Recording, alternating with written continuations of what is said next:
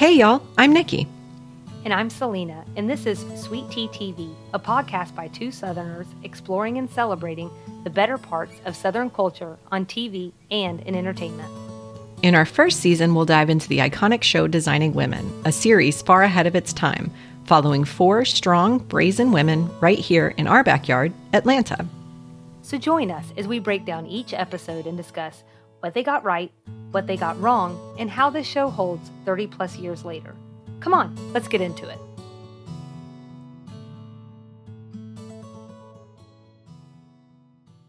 Hey, Nikki. Hey, Selena. I feel like one day, one day, not today, I'm going to find a less awkward way to start this with you, but it's not today, so... Today's not that Today day. It's not the day. Uh, so just real quick before we jump into episode seven, we're close to ten. That's so close to we're ten. We're moving along. I know. Um, which is Perky's visit. We'll get into the Hulu description shortly, or you will. I just wanted to do two things that are related to um, our southernness here. They're like okay. pop culture things, like on oh. T V specifically, just to flag for you. Um One is Cruel Summer. Have you heard of this? Yes. Was it because of me? No. Oh, good. No. I think it was because of people dot com and or BuzzFeed. Okay. So do you know what it's about then? Vaguely. All right. So, I mean, I don't want to spend too long on it, but it's it it's Jessica Biel's like a producer, I think. And it's it's mm-hmm. like a whodunit, suspenseful kind of show that follows essentially two teenage girls in nineteen ninety-three, ninety-four, and ninety-five, and it looks at like the same days, like on every episode across each one of those years, and things that have changed changed across those years. Mm-hmm. One girl was abducted, the other girl, the T V is the T V show is like implicating her as being somehow oh. knowing or being involved at some level in this girl's abduction. Cool. Um, even though she's no longer abducted. It really is. It's so good. But I'm mentioning oh. it because it's um, it takes place in Texas, which mm-hmm. we're currently in an argument. I'm in an argument myself over, over whether or not that's the South. And I'm only in an argument because if and when people start listening to this, they may have some something to say about us calling it part of the South. Mm-hmm. But I was thinking about Nikki's Nibbles. That's N I B as in boy, B as in boy, L E S. And they make a Whataburger reference. And so I was mm. just thinking about, and Whataburger is a Texas thing. And I was just thinking, like, you know, thirty-five years passes and, like, people really finally, they're like, you know what? We're going to use a Texas chain. So good for them. Good for them. That makes me proud. Not in nineteen eighty-six and not on Designing Women, but there you go. Sure. Um, can I just ask, what do you think the odds are that they listen to my Nikki's Nibbles and I, B as in boy, B as in boy, L E S, and that's what made them choose that? I want to say that it's high, except for we just, uh, I think that uh, episode released after your Nikki's Nibbles and your inaugural. Right, right, right. After that had already come out and after it was made. But other than so that, you don't think they fixed it real quick? Uh, you know what? We don't really know that. Who, who's to Who say? Who is to say? I mean, maybe Jessica Biel is like, you know what? These two girls, they got it going on. These she listens. Yeah, these two ladies. Uh, and my second plug is actually a Designing Women cast member. Did you know that Jean Smart is in a television show right now? Oh my gosh, I just found that out. Yeah, so it's uh, Mayor of Easttown. Oh, I hope that's really it. We were watching something on T V and a commercial came up and I said, that's her. That's Jean Smart. And Kyle was like, who? And I was like, from Designing Women. And then like a little later, he brought it up again and he goes, that lady, Jennifer, Jeannie, what did you say? It's like, Jean Smart, man, come on. Yeah, he's going to have to get with it. He is. Don't tell him I said that. uh, well, he listened, surely. He'll find out himself. Right, Kyle? Right. So this is, uh, I'm starting to quiz Casey as well. So we'll see. Are they passing the test? But anyway, so she is in this show, um, Jean Smart, who plays Charlene. I don't know if we said that or not, the Charlene part. So just want to throw that on in there. And I'm just going to say that this is not a Southern show. It takes place in Philadelphia. Um, they have an interesting not accent. Not interested. Did you say you're not interested? All to say that you're not going to hear a Southern version of Jean Smart. You'll hear the Philly version, but it's a really good show because anything with Kate Winslet, I hate, I hate to tell you, is amazing. I don't know why I hate to tell you, but I hate to tell you. I know. I was going to say, don't you love to tell us? I love to tell you. Uh, so that was my two quick plugs. That at five minutes and twenty-six seconds, that's still the quickest I've ever been. So I'm working on it. Um, Perfect. So there you go. Two Southern things, guys. Kind of, sort of. We got a relationship to Designing Women. We got a maybe Texas is Southern. We'll keep on having that debate amongst ourselves here. And then it's really just me. Nikki's like, I don't care, Selena. I'm trying to get to this episode description. Well, I'm trying to decide if I should tell you. My friend told me this morning while you're plugging other T V shows that Friday Night Lights, which takes place in Texas, the T V show, uh, is on Hulu now. We were having trouble finding it streaming. It's available on Hulu now. Oh, well, all right. So there you yeah. go. Well, I think that's on our list, too, isn't it? It should so, be. Well, we're just, we, you're Southern. I'm sorry. um, you're Southern for the purposes of our podcast. Um, so with that in mind, and now that we've gone into all of those things, lady, would you like to take us through the episode description of Perky's visit and break for the audience? Who is Perky? Let's find out. Hulu says, Julia and Suzanne's mother, a k a. Perky, arrives with a friend hoping to escape the dull routine of their retirement home by visiting sugar bakers for Thanksgiving. And they find more excitement than they had ever hoped for. I like this description, and I'm just going to say because it's like, it's a total, it's first of all, it's Thanksgiving. What's not to like? Uh-huh. Sure. It's a food based around holiday. It's a holiday based around well, food. Well, I just figured I'd go ahead and finish out my mess up. But yeah, it's, I was just going to take it all the way. It's a holiday based around food. And I like Thanksgiving episodes because I feel like the whole point, no matter what Thanksgiving episode you watch, is to bring together this weird cast of characters that shouldn't be together. That's like the check. check mark of a good Thanksgiving episode, and then shenanigans ensue. Um, so, and I feel like you get an you get extra credit if someone can't cook, but they're responsible for cooking. Uh, not that so we're foreshadowing that anything. Oh yeah, let's see if that happens. Who knows? Right. That could be the big thing, right? It's, and that's what we get, right? We, we yeah. sort of open the show. Suzanne is preparing a big Thanksgiving because her and Julia's mom, as the description kind of outlined there, is coming to town. And um, and then we also, in this scene, I'm just going to say, I'll go ahead and just jump to the point that Julia and Mary Jo have a bad experience at the bank, but we can cover the Thanksgiving part first, if that's okay, uh, sure. or the preparations. Sure. Well, our bingo card like leveled up this time because not only does it open with Charlene on the phone, she's crying. So she's on the phone and crying. So I feel like somehow that counts for extra credit. I like that. I mean, I don't like that she's crying. I know. I mean, it, it was kind of sad, but also like there's like the audience laughter that they've got piped in, which yeah. is so lovely. Um, but what, spoiler, Mason is moving to Tokyo. We haven't seen him since episode three, but they're still together. Right. And uh, Charlene is devastated. Yeah. So uh, to your point, Suzanne is learning how to cook yeah. on Thanksgiving and Char- or the day before. Charlene tells her that's a terrible time to learn how to cook. Yes. And we sort of, and this is really the plot device, I think, to tell us who all we should be seeing at Thanksgiving, which is supposedly going to be Mary Jo, J D, um, you know, the, uh, Suzanne and Julia's mom, their mom's friend, and to Charlene's point, they're all going to be expecting da, da, da, da, food. So, um, and then we kind of get to the next, because that's kind of like our opener. I think that would be our cold open, that thing that you told me in our last episode. Selena, move on. Nobody cares. But that's kind of, that's our, that's our shtick. I say things, Nikki looks at me like I'm dumb. You guys can't see it, but she does it with like a really pretty smile on her face. So y'all can't see that either. I don't know what she's talking yeah, about. Yeah, whatever could she be talking about? Um, so Anthony pops in briefly. Uh, he's been at Tommy Thompson's house, which is one of their clients.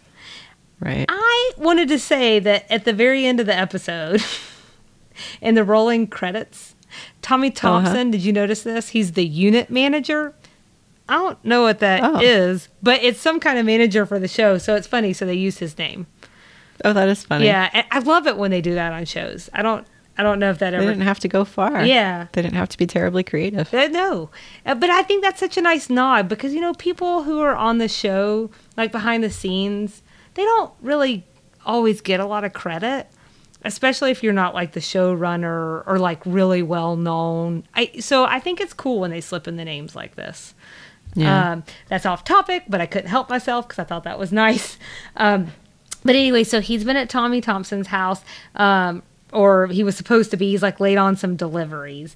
I, I don't think that's really the most important part. The most important part is, well, he says two things. First, he relays like a kind of weird story where he's talking about how basically Tommy and like uh, his business partner are hitting on him. And and I, I mean, that's not really that big of a deal. The impression's a little unnecessary. But again, I'm just going to pull out our nineteen eighty-six card and go, not surprised. Yeah. Right. Uh, and then, um, but mostly he's really annoyed with Tommy because Tommy's talking crap on Julia. Right. Yeah. And Anthony doesn't like it. He doesn't. And um, and I guess like they're talking about how maybe he's uh, Tommy's like really, you know, trying to start his own design house and all of this stuff. And and Anthony says uh, something like if he doesn't watch his mouth, he's going to be a gone customer. Customer. Yeah. So so we get that. And then also like one more like fat shaming joke that. Yeah. Ugh, I, they had to, I feel like maybe they had to do it one more time. Yeah. Look, guys, we spent enough time on that in episode three. Go back to the Mason Dodd episode. Yeah, just go back to that episode. It was just kind of ridiculous and just it wasn't really all that funny. So there's that. But there were a couple of funny parts of Anthony. Yeah. One, I think we should add Anthony saying dude to our uh, bingo card.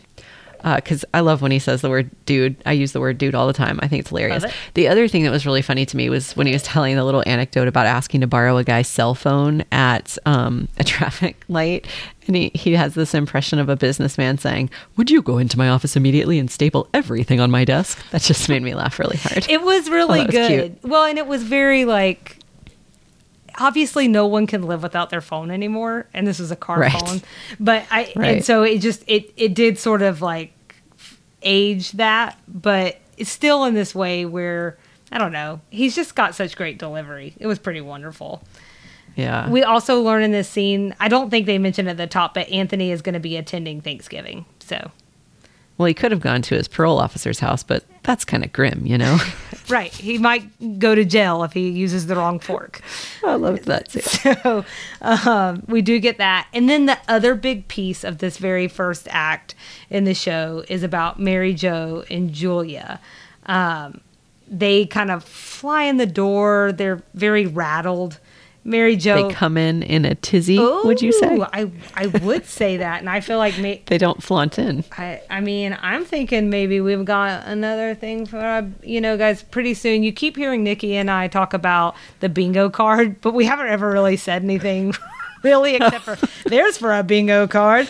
But eventually we're going to fill out. You don't out. think they can put it together, Selena? I don't know what anybody can put together at the end of a long day. If people are listening at the uh, to this at the end of a long day, I'm so sorry. I've got a little bug that's working its way around my desk.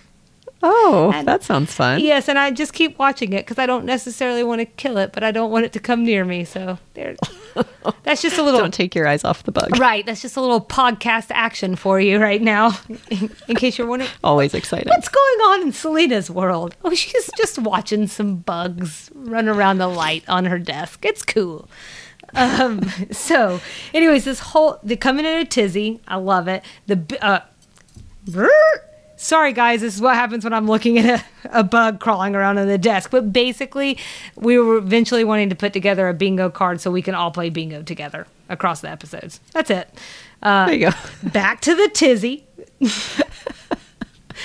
um, this is me like... We've had a tizzy of our own. I know. This now is like me like half caffeinated. Um, so, uh, but they, they, they come in and essentially, like, I think their car broke down. And they were at the bank Um, keep me honest. Okay, Nikki. Well, you know, I was going to, and then as soon as you said their car broke down, I was like, is that what happened? No, I don't remember. Well, it was either their car broke down or it was already broke down and like they had taken it to the shop. It was one of the yeah. two. Either way, they did not have their car. They're carless. They, and there, there were only two options. Wait until ten a.m. to go inside the bank or go now and go through the drive-through and walk through. Right. And so Julia's like relaying this story. Mary Jo's popping. Julia's like, this all makes perfect sense. And Mary Jo's sort of the voice of reason here because they tell Julia, you, you, we can't help you because you're not in a car. And then right. they tell, uh, and then so she jumps in the back of somebody else's car and tells them to drive through the drive-through. So I low-key love the first part of the setup, because it sort of hits on a lot of things I've wondered my entire life, which is, is it illegal to walk through a drive-thru? I've always been curious about that. So, I don't know. I didn't think it was illegal. I figured they would help you if you walked through, but according to Julia, they do not at the bank. And they do not look kindly on you commandeering the person's car behind you either. And they will call the police on you. Yeah. Well, that was a really strange choice, I think, to jump in someone's car. I think it says a little bit about Julia and what she thinks is okay and her kind of interesting set of standards and morals, whatever. Yeah. I have walked through a drive-thru before, but not at a bank. Oh, where? Uh, like a fast food restaurant. Which one? McDonald's. They let us Ooh. do it. Well, sure they did. I, I was also like twelve. Oh. Yeah. By yourself? I'm surprised. Uh, so we were on. Or with your mom. Did your mom make you mom, do it? Mom, let me walk through this drive-thru. It sounds like something I would have done, but we were actually like uh, on a church camp trip. Oh. And everybody had piled off, and there were like a few of us who were like, "Will they let us order if we go walk through the drive-thru?" And they did. So I don't see why not. Yeah, who knows? Uh, it happened. The next thing I know, they have to come pull her out of that car and tell her, no, you can't be in the back of somebody's car. And then also the police have to come as well. Right. And so that's how their morning happened. And I, I don't want to belabor this point. It was there was a cute exchange between Suzanne and Julia. Julia talking about how her defense would be that she'd go through her, the vehicle that God gave her, her, her God-given body or something like that. Um, and then Suzanne, of course, makes a really snarky comment. Oh, Julia, no judge is going to believe that. If you got to choose, you would have selected a newer model. She has a very sing-songy delivery. Yeah, she and does. And everything that she does. This is where Julia states she's not in the mood. If she wants to pursue this line of thought, she'd be glad to grab her husband's elephant gun and blow her and her homemade buns out of here, because she is making rolls, guys. She was making rolls. Rolls that nobody wants. The elephant gun, I have that highlighted in like a lot of question marks, because does this mean that her husband was hunting elephants? I think that's exactly what it means. I can't even with that.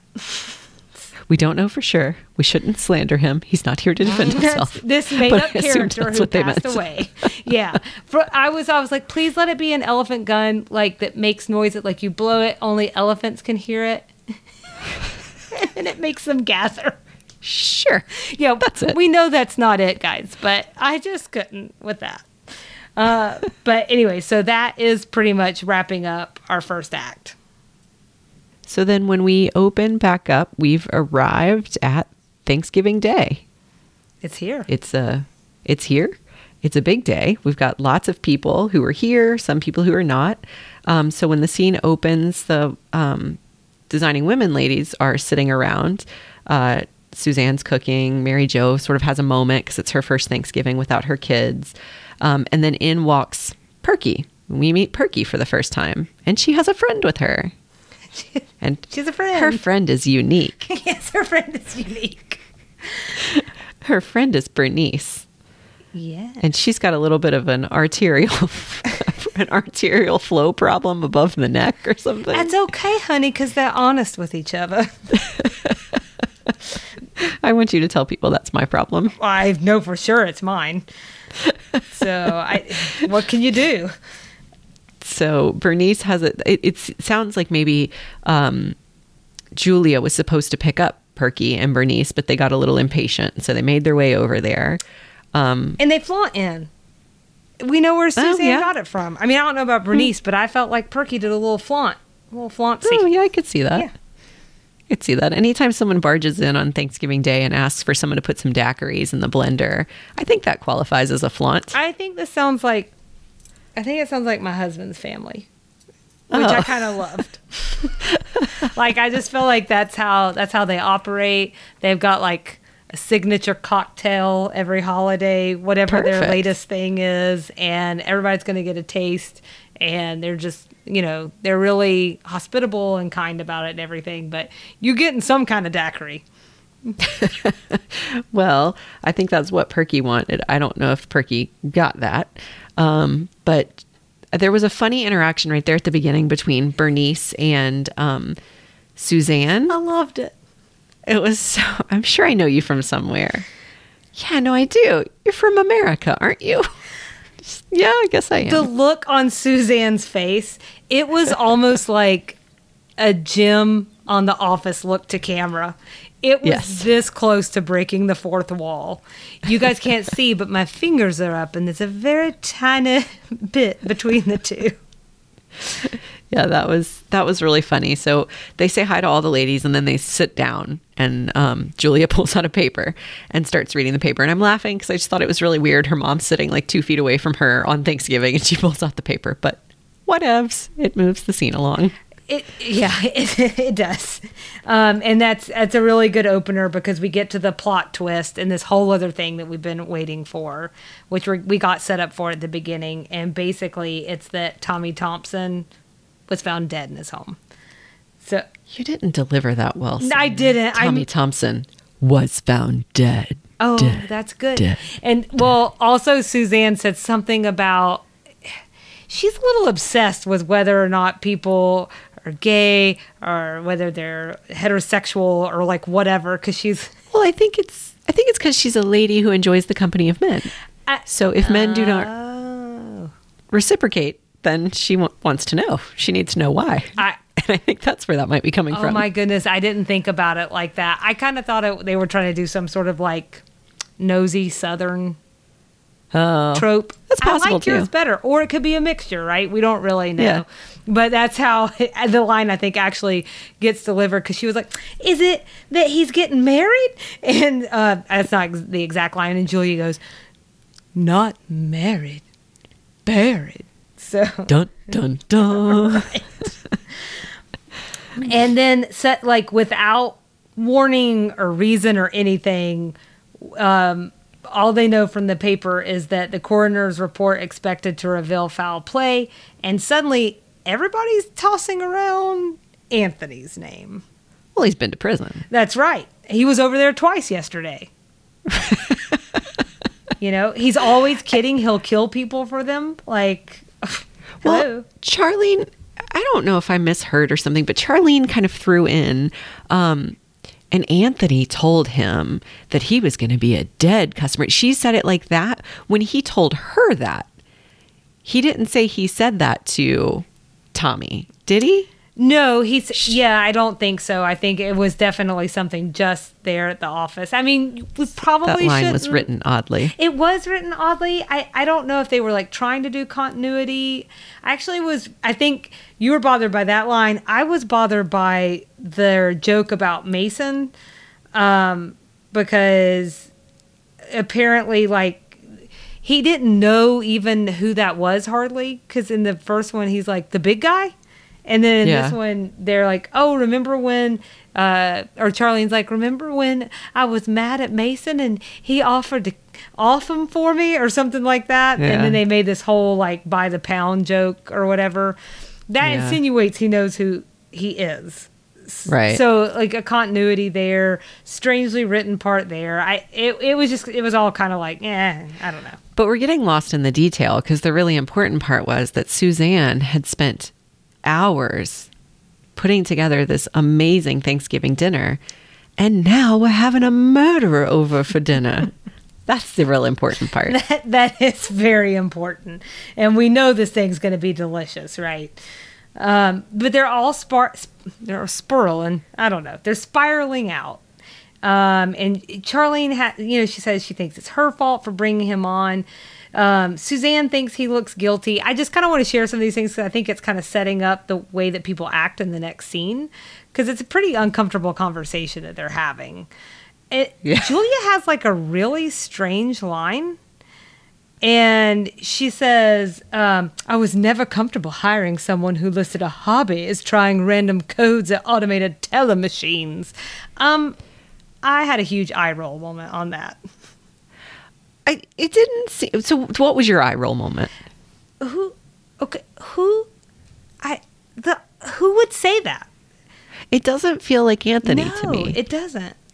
Yeah, that was, I, I wrote that down too, because I was like, that just feels like they just had to, I don't know, they just had to put something in there. Yeah, the whole thing felt really strange. Um, but then we do get Anthony. Then he comes. Yeah, he's there. With his private reserves. He, with the, the private reserves of Anthony. and Anthony Bouvier. And, somehow that sounds better. Well, they were really like hyping up the anxiety here, because he seems really like nervous, doesn't he? Oh, really? In juxtaposition. He seems so excited to me. Uh, uh, maybe that's it. I think it was like in juxtaposition to how he came in at the beginning of the show, and he just kind of mm. like, you know, real casually comes in. He turns the chair around and like plops down. He's like, oh. here's what I got. Here's what you need to know. And then in this, he's just kind of like, it's, oh. it's kind of how it feels to me a little bit, but maybe he is just really excited. I don't know. I think there was a little bit of like putting on his best. He wanted to be, he wanted to be on his best. It's a holiday. He said like he gets, what did he, he didn't say he gets weird around holidays, but something, something when he's on holiday, he gets something. It, yeah, I don't. So, well, this is the line that stood out to me, and this is the one that I wrote down because it, I don't know, it made me laugh. He said, "It it is indeed a pleasure spending Thanksgiving with all you lovely ladies. I feel as if I've died and gone to white man's heaven." And, and I can't do his Southern accent justice, or any of these people's Southern accent justice. Um, but uh, even though I am Southern, but we have different Southern accents. Um, but uh, I don't know, like even that, like he just felt like he seemed like a little like it's just like a nervous thing. Like yeah. I don't know. Um, and then it felt like that a little bit more at the table, um, and that's where we go to next. Really, we're at the dinner yeah. table. Um, and then everyone continues acting weird because of this news, and they think Anthony's involved. And then we get like a lot of random information here. Like I, I was, it felt like it was written to feel frenetic. Yeah. Um, because I, it sure, it sure did. Uh, I was going to tick through some of the things I learned, but I want you to stop me because you want me to stop you now? Just anytime. Stop. Stop. Um, yeah, you're done. Uh, but like if there was anything that hit you, but I sort of categorized this into two different areas. One are, is like these different plot points that we learn all real quickly here at this one time. The other one, this whole other thing is we learn a lot of things about Anthony in this scene as well. So Susan, we, the first thing that's really important to know is that Suzanne's first attempt at cooking is a disaster. Uh, With the homemade rolls again. She offers the homemade rolls. Nobody takes the homemade rolls. But that maroon dish is tasting real flavorful. Mm. That's how he says it, flavorful. It's, and it, I was kind of surprised it was beets instead of cranberry sauce at Thanksgiving. Yes. Um, right. And I don't, I don't, I don't, I think cranberry sauce is like a pretty just normal across the board thing. But I can't even think of a Thanksgiving where somebody hadn't thrown it on the plate at the end. I actually really like it, and I like the jelly kind, um, not the actual cranberry sauce, but I like it because I like to put it with other things, right? Um, like with dressing or whatever. Like I don't like. To, I'm not just sitting there foods. Like big spoonfuls of. Oh, God. Oh. Yeah, you don't want me to mention the white cottage cheese food, then, do you? Oh my God. Oh. I have made I have Nikki about, sick over the years with my diet. I have like three foods that I think are disgusting, like truly can't be at the table disgusting. And one of them is cottage cheese. What?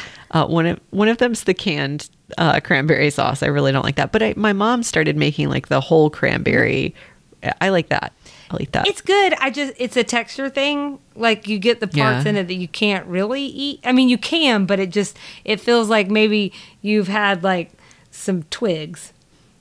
Oh my gosh. This, I, I was going to say this is going to make me want turkey, but not because of what you just said, but just because we're talking about Thanksgiving foods.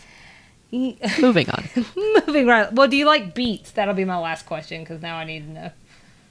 Not enough to that. Not enough to have them at the Thanksgiving dinner table. No. It, yeah, it seemed like it seemed like an odd choice, but I think at the end of the day, what we're supposed to know is Suzanne indeed cannot cook. Sure, that's what we needed to know. I think um, we also know J D hasn't shown up. It turns out it's because his ex-wife wants to get back together. Um. Perky and Bernice are moving to Montana. That was just kind of thrown in there. Sure was. And there's not even really that much conversation about it, but that's nope. what's happening. And then um, we get this whole little part how Bernice doesn't know the difference between Bill Cosby and Bing Crosby. I I wonder if maybe she knew the difference at one point and just doesn't now. I don't. I don't know that. I don't know. I don't know. I don't know that she's ever known the difference, but I think uh. they're just sort of playing into this eccentric character, and I have a few more thoughts about that, but I'll save those for all Southern things. Um, and then, I ha- is there anything else that's not Anthony-related that struck you during this meal? Oh, not Anthony-related? No. I threw a I wrench. I know. I think that's it. How dare you? Um, but uh, there, there were several things that struck me because we see some actions from Anthony over the course of this scene. I think that really show us who he is, and leading up to this scene, he brought some wine. Um, uh-huh. He screwed off the top, so I'm. I don't know. Whatever. We say it's a nice bottle of wine, but it's wine. It could be. It could. We don't judge wine by its container. That yeah, well. Uh, I think we might have been talking about box wine before we started hitting the recall button, but who can recall? Um, then uh, then he, we see this happens off screen, but he saved Bernice's life because of Suzanne's dried turkey. She was choking to death on it. So he, had to, he knows the Heimlich. Yeah, he, he had to perform the Heimlich maneuver on her. Um, and then he's constantly defending these women. He offered to take care of J D right there at the table. Uh, Mary Jo wasn't okay with that. She was okay for him to take care of the ex-wife. Do with that, sure. Yeah, do with that what you will. Sure. Um, I mean, it's a little dramatic, but clearly he cares. Right. I think was my takeaway. Um, and he's also polite as someone can be when Mary Jo asks him why he went to prison. Because that's an okay thing to ask at Thanksgiving. Uh, I mean, obviously they're setting up this kind of funny, like, uh, contrast. Wait, can I? I gotta. Yeah, yeah. I, I gotta say something Please. about that because I gotta. I could maybe have to take Mary Jo's side a little mm-hmm. bit because he routinely tells prison stories, mm-hmm. like, and and like. kind of in-depth ones, kind of detailed ones. In this dinner, in fact, he tells a story about. Um, His ring. Someone stole his ring. He Heimlicked someone and got it back. So it's. I'm good. Very... Can we put that on the bingo card? Heimlich somebody. It was a graphic story, and it was very prison related.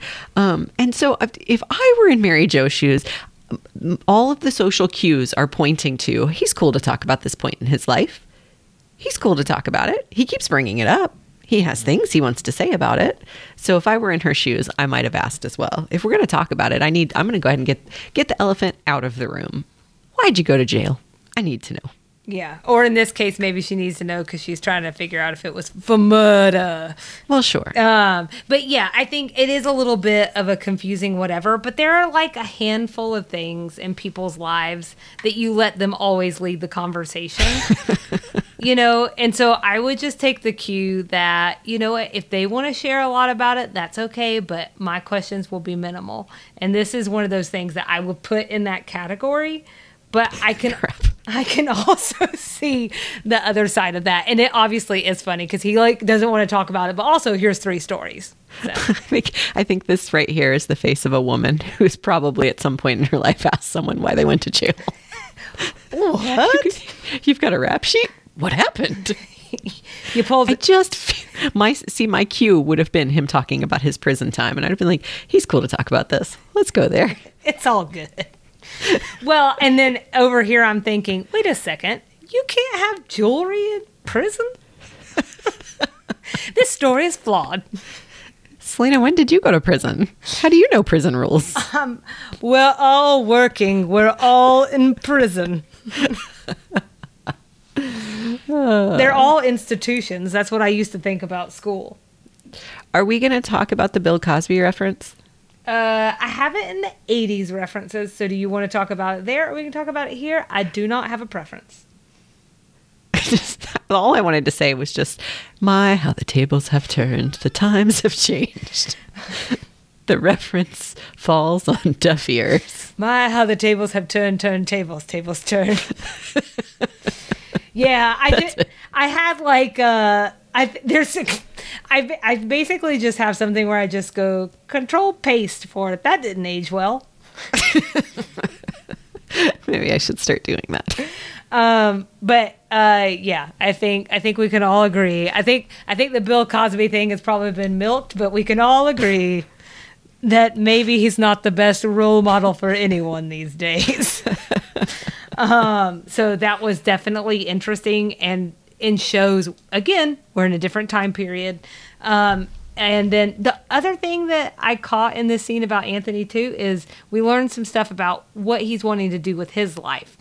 He wants to finish high school, get his degree in medicine, and completely stop using the word be as a verb. That makes me laugh because, you know, writing. Words. Words. Because words are hard. That's why we decided to start a podcast. The scene ends with Suzanne bringing out a smoking pie, to which Bernice says, okay, everybody, make a wish.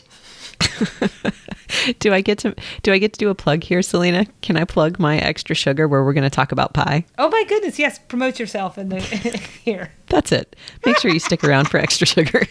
This week we're going to talk pie. This week's extra sugar is actually about sugar. mm mm mm. So then we open up on um, the last bit of the show, which Selena has aptly titled Post-Thanksgiving Dinner by the Numbers. Four asses, two heart-to-hearts, and one murder suspect. Yay, and that's you said it. it. I mean, is there anything more we... Yeah, I said it for you. Is there anything more we need to say about the scene? I mean, that really covers it, right? I, except for the fact that we get some really great lines by Anthony and Bernice, but yeah, pretty much. So um, the women are in the kitchen cleaning and Anthony's on the sofa sleeping. That's typically how post-Thanksgiving works. Um, right. That's one thing that hasn't aged out in thirty-five years, in case y'all were wondering. I don't even know. Like, and, and every year it hits me and I'm like, what am I doing in here? I just figured out what we both need to do this Thanksgiving. Uh-oh, what's that? Frame Is it going to fix whoever, all my problems? Frame whoever falls asleep on the couch first for murder. Is it too much? I'm just saying that would teach you to wash a dish. Good thought. Good thought. I'm, I'm, I'll give that some thought. We got a few months. Yeah, you got a few months to forget that. So the women are like awkwardly, while Anthony is, I don't know, I'm not good with distance, fifteen feet away, they're standing there talking about how he murdered someone mm-hmm, and mm-hmm. how it had to be him. Right. Um, but Perky defends Anthony was the part that really stuck out to me. Mm-hmm. Uh, these women are sort of throwing him under the bus, and Perky says... Perky accuses Julia, again, we hear the word highfalutin, but of her um, principles being a little too highfalutin. And... Um, I, it's it generates for me a weird interaction between Perky, Suzanne, and Julia. Mm-hmm. I feel like Perky is very critical of Julia and very permissive of Suzanne. The baby, right? I'm it drives me crazy. That's a right. Well, I, I'm like only child, right? But I feel like we've talked about this before. Definitely, I'm like in real life. But not necessarily while recording, but I think on another episode and talking about just kind of the dynamics. Yeah. And and they're like everybody kind of has a role. It was just annoying to see it play out in real time. It, it, it is. And I, I think from an, like, I, I've, I'm an observer of sibling behavior because it's so intriguing to me. Um, just, I had a, an image of you on safari. I just got like a notepad. Or for like some reason, I've got like one of those old fashioned typewriters and I just two finger typewriting. She's ding, like, ding, ding, ding, ding, ding. she's like, Julia, you're too highfalutin. You're too, you know, whatever. You're too uppity. Why can't you be more like Suzanne and take advantage of our servants and housekeepers? It's so funny that you said that because when she's like, oh, Julia, sometimes your principles are too highfalutin. And I was like, yeah, yeah, they are. She's being dumb. Tell her, Perky. And then she goes on. Her father and I never could keep any servants. She was always liberating them. Huh? Wait a minute. You lost me, Perky. You lost me. Uh, who outside of Downton Abbey calls them servants? Even in nineteen eighty-six. I was like, what? What? I, I just, how many times in this show am I going to have to say what is happening? But what is happening? So that was very weird. But you're right, because we we do this turn, and it's like this whole thing with all of these real emotional notes between Perky and her daughters. Our, I might call this ladies. the part of the part of the show that got weird. It it it didn't fit. It felt like shoved in. Uh huh. This, like, it was the piece that didn't fit, but they were like, you know what, screw it. We're just going to push it on in there anyway. Well, it's Thanksgiving, so you got to bring all the issues together. That's just how Thanksgiving goes. Well, that's true. I think, I'm like, I There like needed to, to be some family emotion. Yeah, well, I like to end mine in screaming, but we're all different. Um, it, we don't actually get, I don't think, tell me if I'm wrong, but I don't think we actually even, I didn't notice or hear before that she was in a retirement home. No, I don't think they mentioned that. So this is where we learn it, which is it's something that just stood out in the description, even though I've read it before and hearing you read it. Yeah. I was like, oh, that's an interesting thing they pick up on because it is a thing, but like it's just not really pronounced. And they just sort of, it's like the Montana reference. They just kind of slide it in there and then just boop, boop, boop, move on. Yeah. Which is interesting. Um, but she, like, confronts them because she basically does this thing. She's, like, trying to cheer Suzanne up, yada, yada, yada. And and then she confronts them both for treating her like an old person. They've really stopped talking to her about things that matter. They want to know if she's taking her medicine, basically. It's mother guilt. I can't, I just, this part of the scene was so weird to me that I'm just like, what, what do you, what do you want, Perky? What do you want? Yeah, you guys can't tell, but Nikki is telling me with her eyes, move on. She's just whatever, Perky. But we learned that she's not moving to Montana. She was doing that as a manipulation. Yeah, um, she wanted to get a rise out of them. And that does feel like Thanksgiving, no?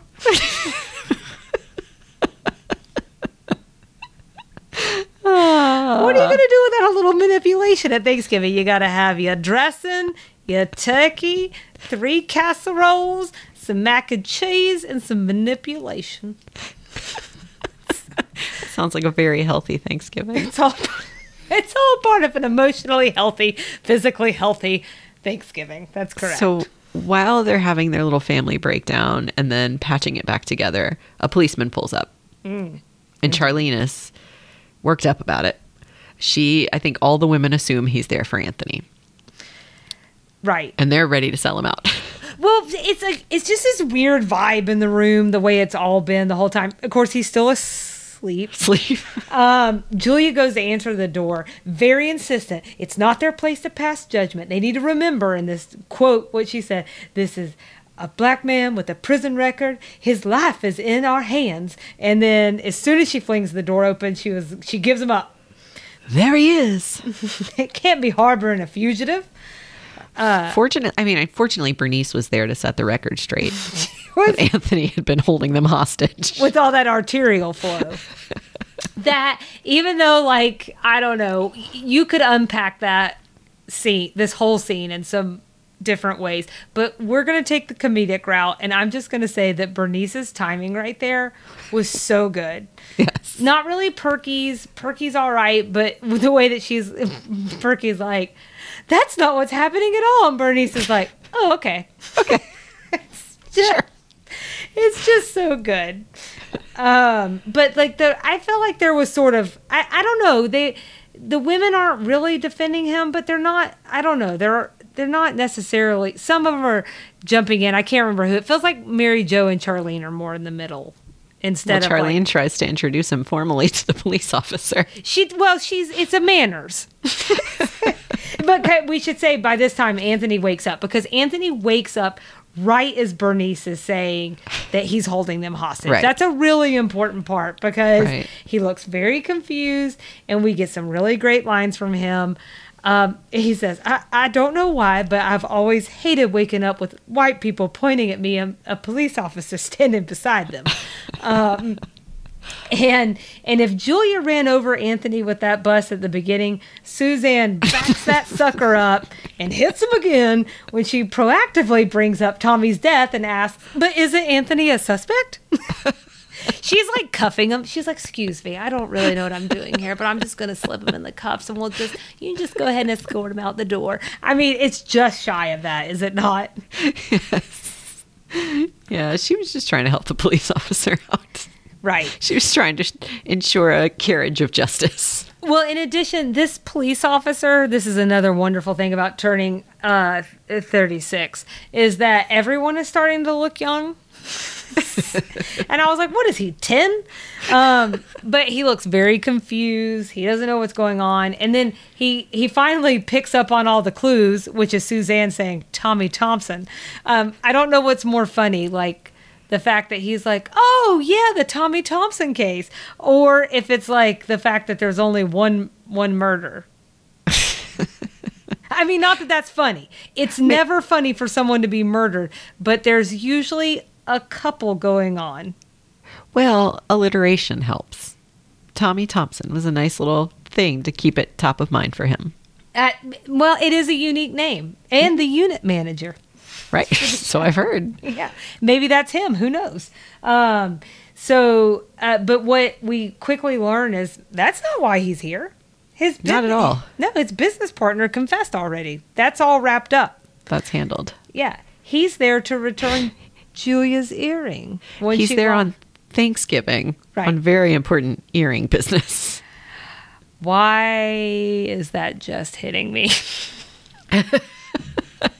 What do, and, and what do we think the odds are, even in nineteen eighty-six, that a police officer is going to prioritize returning someone's crap? Because I don't believe that. I don't think they, I think they would be like, mm, an earring, throw it in Lost and Found. If definitely that, not just out in the street house. In eighty-six. They just been like, I'll put this where I put my picnic on the They're ground. Bugs. Yeah. So that's that's a really good point that I don't know why. All the rest of this has been ridiculous. I'm like, he couldn't have had a ring in jail.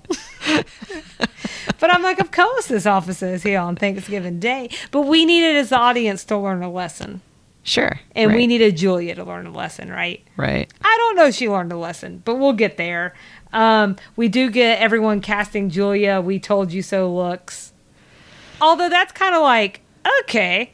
Yeah, no. They so didn't now you so. realize. Um, right. And we cut to the final scene.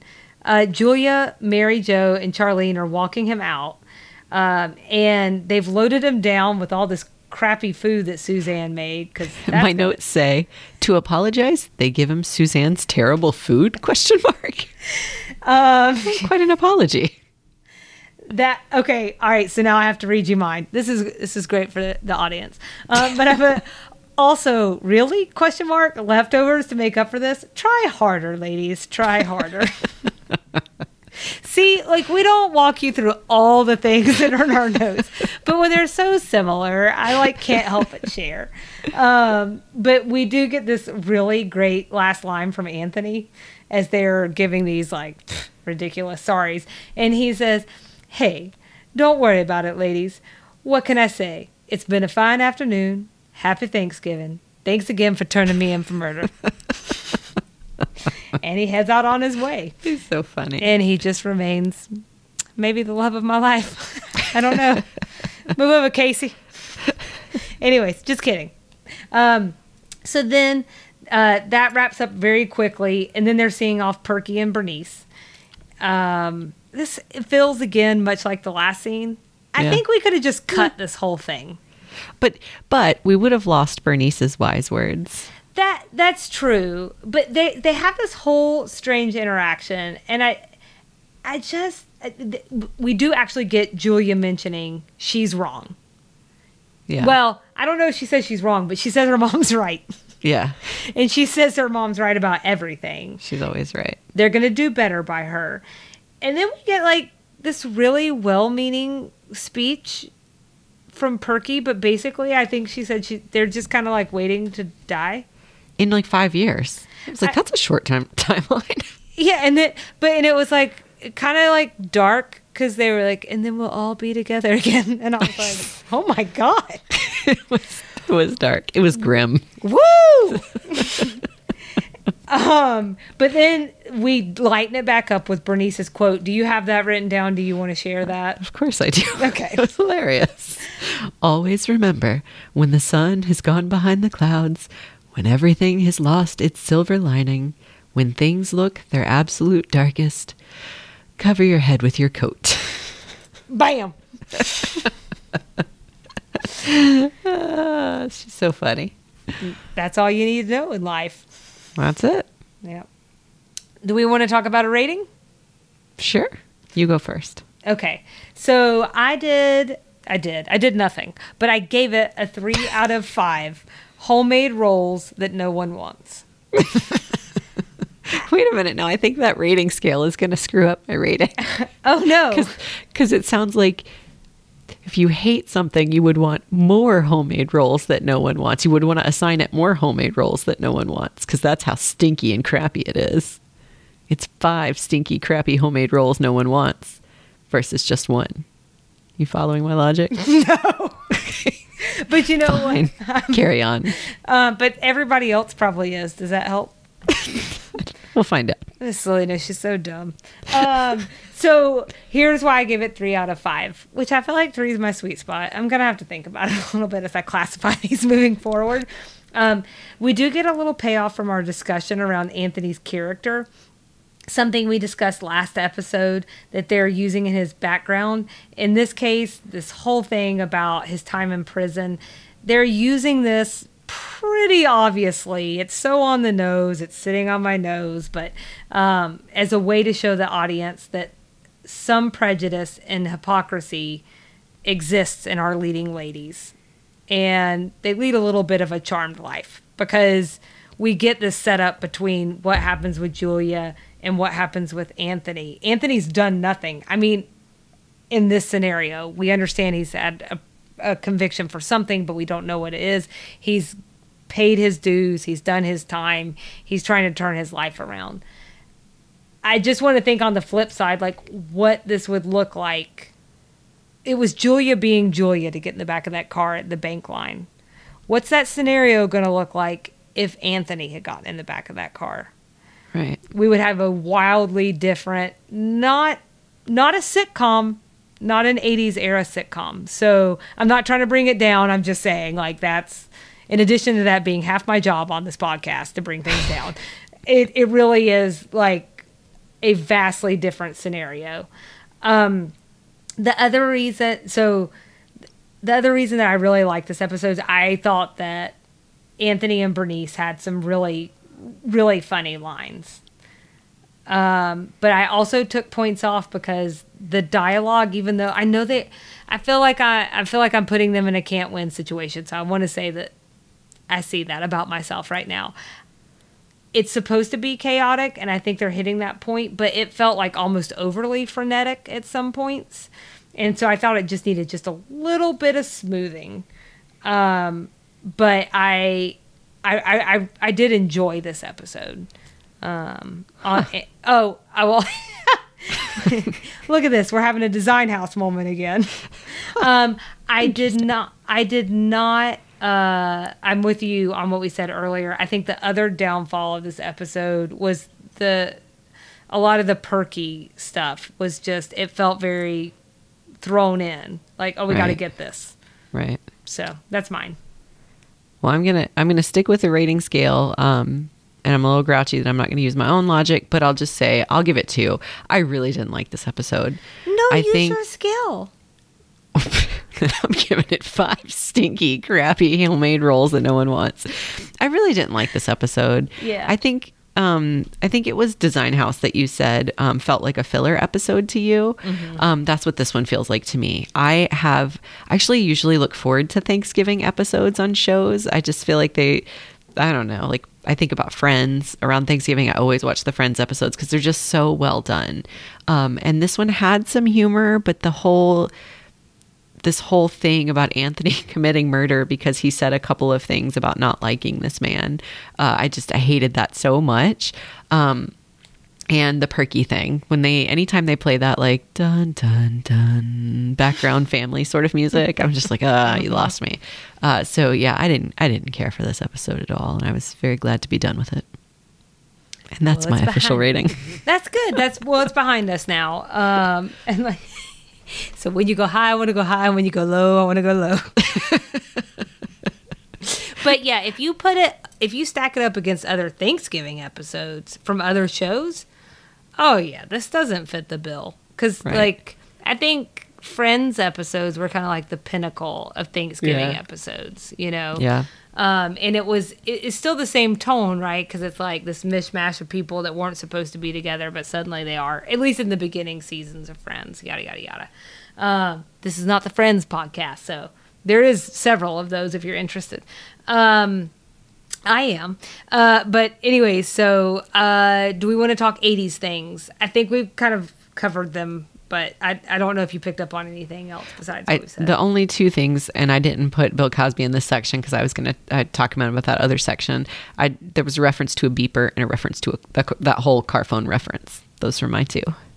We got all the same things. I got nothing else to add. Um, Southern things. You want to go first? I just got highfalutin again. I thought you were just going to say I just got high. I'm like... All right. right, right, right. All no, right, all right, all right. I, I'm sorry. I don't even know what to say. I just want to say again that it's at the end of a workday. The end. After. Okay. So um, my thing that I said here is not a lot of Southern in this one to me. Um, Perky being dramatic about never seeing them anymore, not talking as much. I can't speak for all Southerners. I can't believe I'm going to say this, but it oh. sure sounds, it sure sounds oh. like, oh no. Oh, where is this going? I was just going to say, it sure does sound like members of my family. So, don't alienate our listener. I, I didn't say which family member. I said it just sounds like my family members. They can all be guilty of it from time to time. Okay. Sure. Um, the other thing that struck me is actually Bernice. Hmm. I it ha- it put me in the mind of Southern eccentrics. Oh. I, I don't know if that struck you or not. Um, no. So this feels a little bit. I was like, going to agree with you, and that's like, no, I didn't think about that at all. No, I was just waiting for you to be like, Selena, we're going to get this in under an hour if you shut up. So, but I would just say that like it feels a little bit like a Southern trope to me. Um, you know, we have like. Midnight in the Garden of Good and Evil. I was thinking about like Lady Chablis, um, which is an iconic Savannah drag performer. Uh, To Kill a Mockingbird's Boo Radley, um, Weezer from Still Magnolias. I want to be very clear: Lady Chablis is a real person. The other two characters are fictional, um, at least to my knowledge. So, um, but they are like they do sort of play up like these. Qualities um, that just put them in what most people I think would consider like an eccentric category. Um, and th- they may be completely different, different backgrounds, socioeconomic statuses, race, ethnicities, some fictional, some are real, like I said, but they're all these larger than life characters. Um, and uh, I also noted the term highfalutin used again, second episode in a row. Last time from Suzanne referring to Charlene's title, here Perky describing Julia's principles. I wanted to say that because they also have Anthony using the word uncouth yeah, in back-to-back episodes. I thought that was kind of weird. I'm curious to see, I guess we maybe we'll be doing some tracking. I don't know, but maybe not. I'm getting a blank stare from Nikki. We're not tracking, guys. You track it. Does Anthony say uncouth again? But it just felt weird to me to use both of those very standout words in two back-to-back episodes. So I actually have had this a couple since that episode and this episode, uncouth on the bingo card, because I just assumed this was going to be a thing he does now. Mm-hmm. Uh, but I didn't mention it because I had other bingo entries. So I don't know. I guess we'll see. And it may be. And I'm and the uncouth is back to back. I'm sorry. Let me go ahead and re, uh, recalibrate here. Primrose says, or Julia uses uncouth in episode four to describe Primrose, the oh, woman uh-huh. that uh, Payne takes home. So uh, it has been a couple, but those are just really standout words to me. Uh, L B T, L B T. She was a writer on all three. Mm-hmm. Um, she was the sole writer on all but Design House. So I don't know. I just thought that was kind of kind of interesting, not totally interesting. You're welcome. Um, and then Perky says, worrying about things that don't amount to a hill of beans. Mm-hmm. That sounded very Southern to me. That's well all my done. Southern things. Well done. Sure. Take it home, Nikki. So next time we'll cover episode eight, I Do, I Don't, which sounds interesting. Um, as always, we'd love everyone to follow along with us and engage. We're on Instagram at Sweet Tea and T V and Facebook at Sweet Tea and T V. Selena, anything you want to add about social media engagement? I just want to say again, uh, we are covering Designing Women, and that's a big part of what we'll be talking about on social media. But um, we really do want to see the different things that uh, make the South your South, quote unquote, uh, the things that you love. We're trying to share some of those. In fact, uh, I recently returned from a trip to Charleston and Savannah and shared out on our social media uh, some really cool things or pretty things that I saw there. Just you know, we're trying to kick this thing off. Uh, Nikki shared some really beautiful pictures um, recently as well. We'd love to see, um, you know, your backyard too. It could literally be your backyard, but it could also be other things. Um, sure. And show us some food. Yeah, I we're really hungry. Need to see some Southern food. Yeah, I'm dieting now that I'm back from my trip, so show oh. me some biscuits. So you can also email us at sweet tea t v pod at gmail dot com. And as always, we're online at w w w dot sweet tea t v dot com. And stick around for Nikki's Nibbles, N I, B as in boy, B as in boy, uh, for the history of pie. And I just want to say one last thing before we close, which is that Nikki has a cold and she still sounds better than me. I thought we were going to make, I was trying so hard not to sniff in. I was trying not to cough. I thought we were going to make it the whole episode without telling anyone my dirty, disgusting secret. Oh, I'm telling on you. I'm telling on you because uh. you've done, you know, because you've sounded so good. And I'm like, why do I sound so bad? That was me throwing down my pen. I wanted to give you something to clean up in the audio. Perfect. Thank yes. You. Yes. Thank you. Uh, thank you. So I guess we'll see you around at the bend. Bye.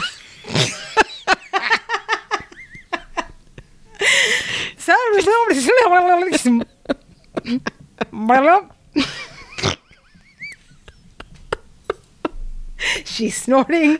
I'm wheezing. If you guys aren't tuning in for this, you're really missing out. And with that, we're cutting it. Bye.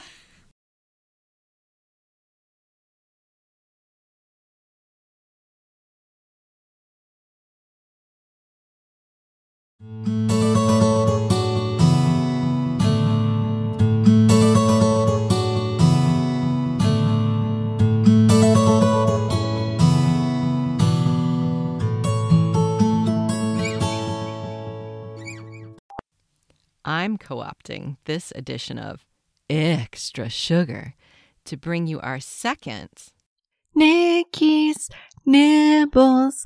Come on, y'all, let's talk fiddles. Nikki's Nibbles. Come on, y'all, let's eat. That's right, folks, a two for one. This segment is brought to you courtesy of Charlene's One Pie in One Sitting confession in episode six. not to mention the entire Thanksgiving episode seven we just covered. So, Selena, may I present to you Nikki's Nibbles, a brief history of pie. Woo! And just so you guys know, that's Nibbles, N I, B as in breasts, B as in breasts, L E S. Sure. There you have it. Perfect. So earlier today, I made a pie drop for my fabulous co-host.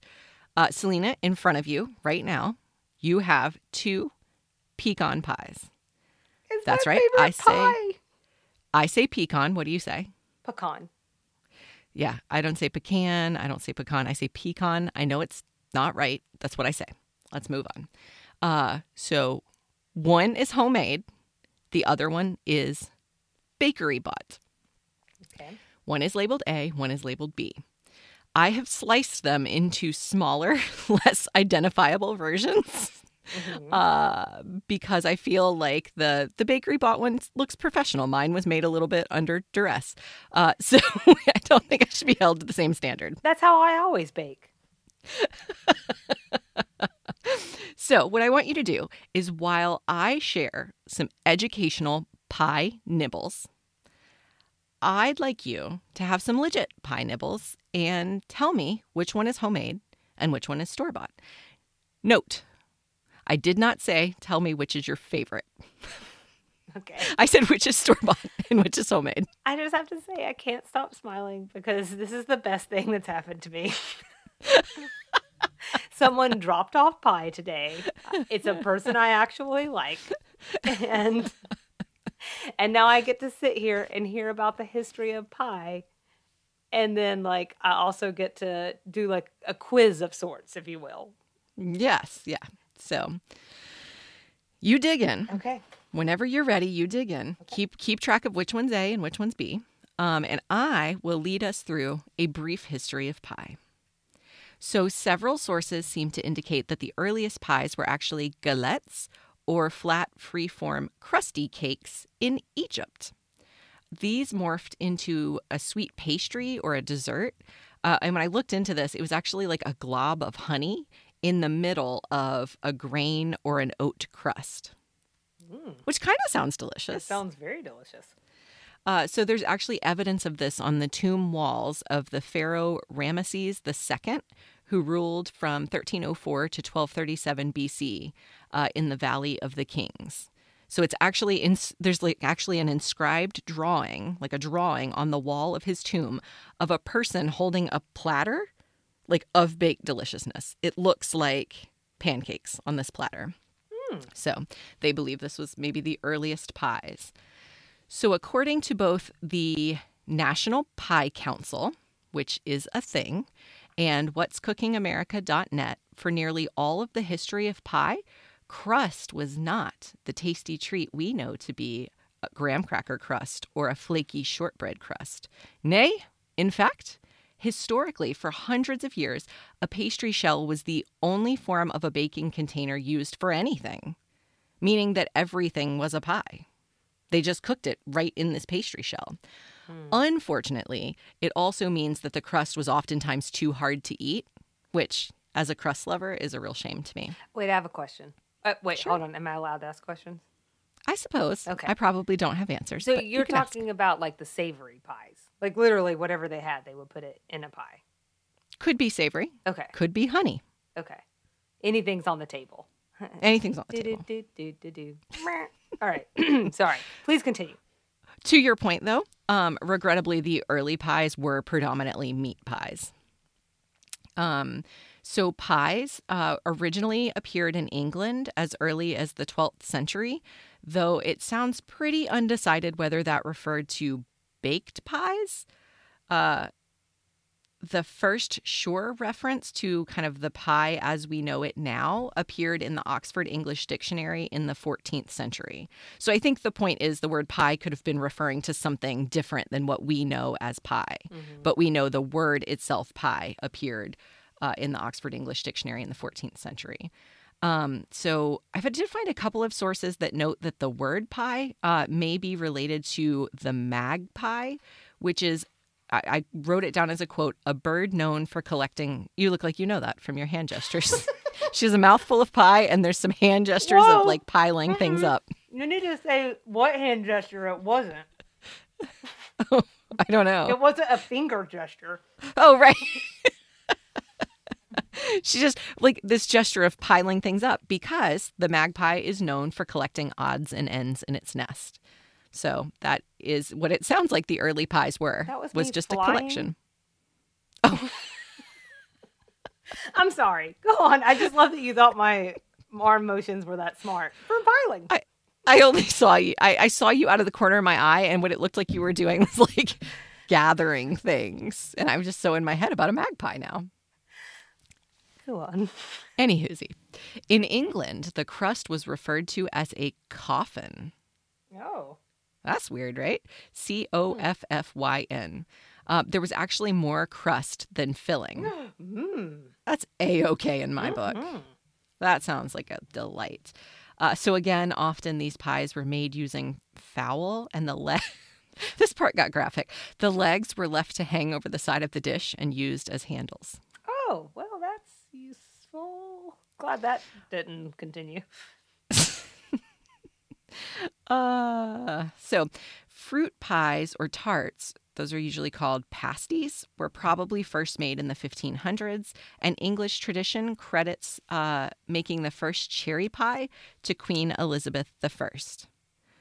Unclear whether that was her directing a cook to make it for her or if she made it herself. I'm not sure. Um, pies were a staple of traveling and working people in cold northern European countries. So this is where like that um, the meat pies come in Shepherd's into pie. play. Correct. Right. And so they were distinguished in these various countries by their locally available crops. So let's fast forward to the thing as Americans we care about. America. Pies came to America with the first English settlers. America. Wikipedia said the first Thanksgiving feast included fowl and venison, which may have been included in pies. Fun fact, settlers preferred pies over bread because they required less flour, and they could really make them with anything they had easily available. Okay, I disagree with that completely. I think making a pie crust was harder than graduating school. It, it is very challenging. But that's just me. That's just me. As a person who made one this week, it is very challenging.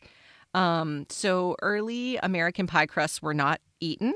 Again, like we talked about a few minutes ago, they were actually designed just to hold the filling during the baking, so you would eat just the inside. Um, and it was during the American Revolution that the term crust was used instead of coffin. So they actually brought the word coffin over from England. So we invented to talk crust. To the crust. The word. That's right. The okay. word. The word, not the actual concept. Crusty. So over the years, pie has evolved to what it has become today, which is oftentimes called the most traditional American dessert. Uh, as with most culinary things in America, uh, each nationality and culture has brought with it their own interpretation or addition to the pie.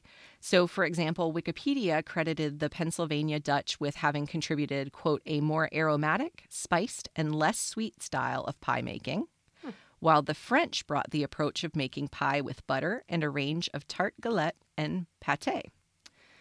Um, and in the U S South, African Americans enjoyed sweet potato pies due to the widespread availability of this type of potato. And in the Northeast, pumpkin pie was really popular because pumpkins were so widely available. Um, so to get to the pie you're enjoying today, Selena, the earliest published pecan pie recipe was in an eighteen sixty-six issue of Harper's Bazaar. Interestingly, most cookbooks didn't include it until the nineteen forties, and it was around that time that it became that it became frequently identified as a Southern recipe. Ah, that was going to be my next question, because I identified as super Southern. Yes. Yeah, I think it... Um, It wasn't super popular until the late eighteen hundreds, and then it seems pretty quickly became...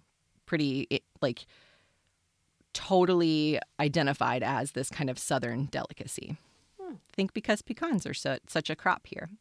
Uh, so unfortunately, as with everything delicious, big nutrition came after it. In the late eighteen hundreds, Sarah Tyson Rohrer a cooking teacher and food editor, stated that all pie crusts, quote, are to be condemned. Wow, that's aggressive. There was something like you, you could, she, she claimed they were made with such fatty, terrible ingredients that you couldn't digest them. Hmm. Um, so in eighteen sixty-six, Harper's Bazaar, in an, interestingly, I guess the same year as the uh, pecan pie recipe. Huh, Harper's, what's going on? Uh, they claimed, although we cry for pie when we are infants, pie kills us finally because the crust can't be digested. So dramatic. Mm-hmm.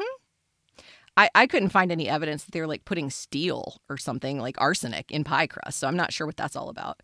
Uh, that hate is like totally lost on me. But that hate toward pie crust and pie in general, plus industrialization and women going into the workforce, uh, because apparently only women can make pie, resulted in a downturn for this delectable delicacy. Oh. Taking it from something that was once made in households weekly to only an occasional indulgence. I didn't what know the nutrition thing at all. Yeah, yeah, I would have thought the time thing for sure. Yeah. Well, also, nor did I, I guess, except for maybe like old cartoons, you know, they put the pie in the window and the smell would waft mm-hmm. out and someone would come up, and, you know, like I think of that, but it's very weird to me to think of someone making pie every week. Hmm. I mean, well, wonderful, but weird. I mean, I didn't live in the eighteen hundreds, but people did it. I'm sure that also refers not just like an apple pie once a week, although I do think that's a thing. Mm-hmm. If you don't ever go to restaurants, like if you're only eating in your house all the time and you eat dessert most days, you can go through a pie in a week with a family of four or five or six or eight. Oh, I didn't say I couldn't go through a pie. You and I identify with Charlene. I could, I could eat one in a night. Yes. I, I wasn't kidding about the sheet cake. I I will get my in-laws on here to vouch for me. That over the course of Casey's uncle's fiftieth birthday, I almost finished off a Costco cake by myself.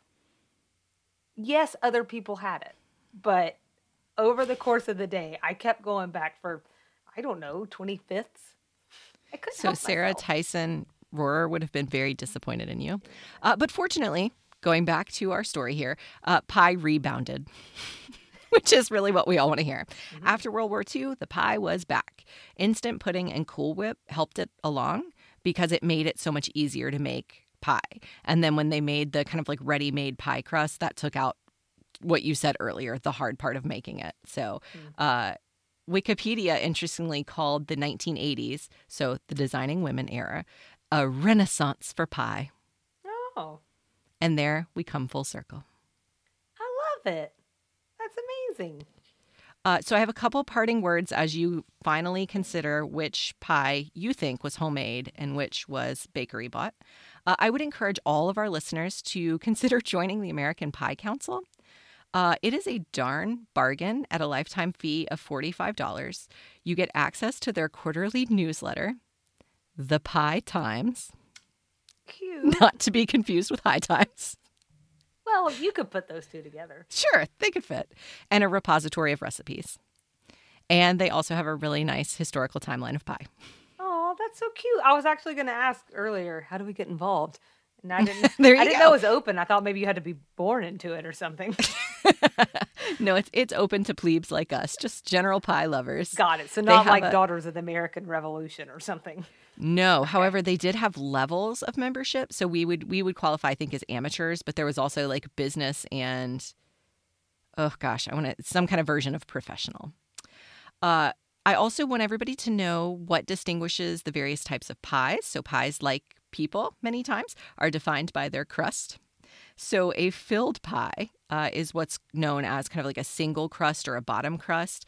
Um, that's like a pecan pie. So it has the pastry lining the baking dish, and then the filling is placed on top of it, and the top is left open. A top crust pie has the filling in the bottom of the dish, and then it's just covered by the pastry uh, before baking. Then, then this is, these are my favorites, the two crust pie, where the filling is completely enclosed in the pastry shell. Um, a short crust pastry is the typical kind of pastry used for pie crust. So that's what you're eating, Selena, is a short crust. Uh, but of course, you can use all kinds of things. Graham cracker crumbs are my favorite, like a good chocolate s'mores pie or something with a graham cracker um, crust. But I also read that you can use baking powder biscuits and mashed potatoes. Hmm. I guess that would be like a shepherd's pie, maybe. Except I've always made a shepherd's pie with... Yeah, I guess that's what it is. There you go. Hmm. I just researched it right here while we're talking. So finally, uh, I just want everybody to walk away knowing pie is the food of the heroic. No pie-eating people can ever be permanently vanquished. Those words of wisdom were published in the New York Times in nineteen oh two. So, Selena, back to you. This has been the Nikki Show. Back to you. Which one was homemade and which was bakery bought? I'm going to, first of all, very enjoyable. What a show. Thank you. Give me a little clap. And um, this was a little bit of a challenge. We'll see how that sounds on the recording. I really tried to turn my head to eat. Um, I think that A is store-bought and B is homemade. Holy moly. You did not get that right. Really? Really. And I thought for sure the second you bit into it, A was the one I made. B was the store-bought. Okay, are you going to let me let me say? I know you said not to say favorites. First of all, I they're very different. They're both pie, and I get that, but they're very different. I haven't tried the, I obviously didn't try the second one. Well, I, I don't want to say obviously. What I gave you was like a mini pie in a little pie container. Mm-hmm. So I just cut you a little slice. So I didn't get to try that one. So I have no idea what that one tastes like. I mean, the store-bought one. First of all, you're, mm, let me, the crust that you made is phenomenal. Oh, hey, that's nice. It's phenomenal. It's so Aww, good. That's kind. Yeah, I love it. And it also, it it was prettier to me. Really? Mm-hmm. Huh. I thought it was prettier. I th- I don't know. It's it's more like glamorous or something. The other one just, I mean, yeah. they're both they're both nice looking. You're both nice looking. You can catch you a man. I don't know. Anyways. But I don't, I don't know. I just, I'm, yeah.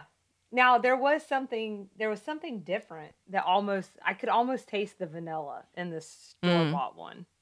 Um, oh, interesting. And uh, but yeah, it's absolutely delicious. I think you could say I'm pleased as pie to hear that. Actually, so I have a few funny things that you say. First of all, I want to say they're both maple bourbon pecan pies. Uh, so I bought the bakery bought one at Crave Pie Studio, which is right here in Duluth, in downtown Duluth, Georgia. Um, it's a very cute place. Incidentally, I did all my research for this and then went to pick up the pie, and they had that New York Times quote on the wall that I just read to you, which oh, was funny. really funny. Okay. Uh, so yeah, both maple bourbon pecan. Funny things to say. Uh, one, I thought there was a lot of bourbon in the ones that I made. I just was kept pouring and pouring according to the recipe. So good luck with that. Okay. Uh, part two, while I was making it. So again, I said I made it under duress. We've talked a lot about, uh, and we don't need to belabor the point, but just it's it's it's a busy time. We both have full-time jobs. We're just squeezing this in where we can after work. So I was making these pies like real quick, trying to like get something to be able to give you in time for this. Uh, and one of my worries was that I didn't have time to get the crust thin enough. And I was I was really worried that it was a really thick crust. And as a crust lover, mm-hmm. that was feeling okay to me. But I taste tested one of them, and I was like, if I were on the Great um, uh, the Great British Bake Off, their one piece of feedback would be that was a lot of crust to very minimal, you know, filling. The cr- it was a lot of crust, but the crust was good. So, and I like crust more than I like filling. So for me, it's I do the, too. For me, it's the perfect pie. I don't care, I don't care what the British Bake Off says. This For is, me, this is you're your the perfect segment. co-host. Oh, stop that. It was wonderful, though. Oh, well, that was it. really fun. Thank you for playing along. Thank you for trying. Thank you for being willing to give that pie a go. Yeah. Oh, th- thanks for being willing to eat pie. Well, if I guess I got it, then I just got to eat pie. Uh. Um, so I will be happy to put the recipe. So I combined kind of two recipes to make that pie. Uh, I made mini pies. Um, so I combined two recipes to make them. So uh, I would be happy to put those in the show notes along with some of my references. I said a lot of Wikipedia, but actually I had references from other places as well. So I'd be happy to put those in show notes and a link to the National Pie Council. Nice. I love it. I was going to end it by just jokingly asking you which was your favorite, but I think you already told me which one. I did. I couldn't help so, myself. So. That, my friends, is the extra sugar.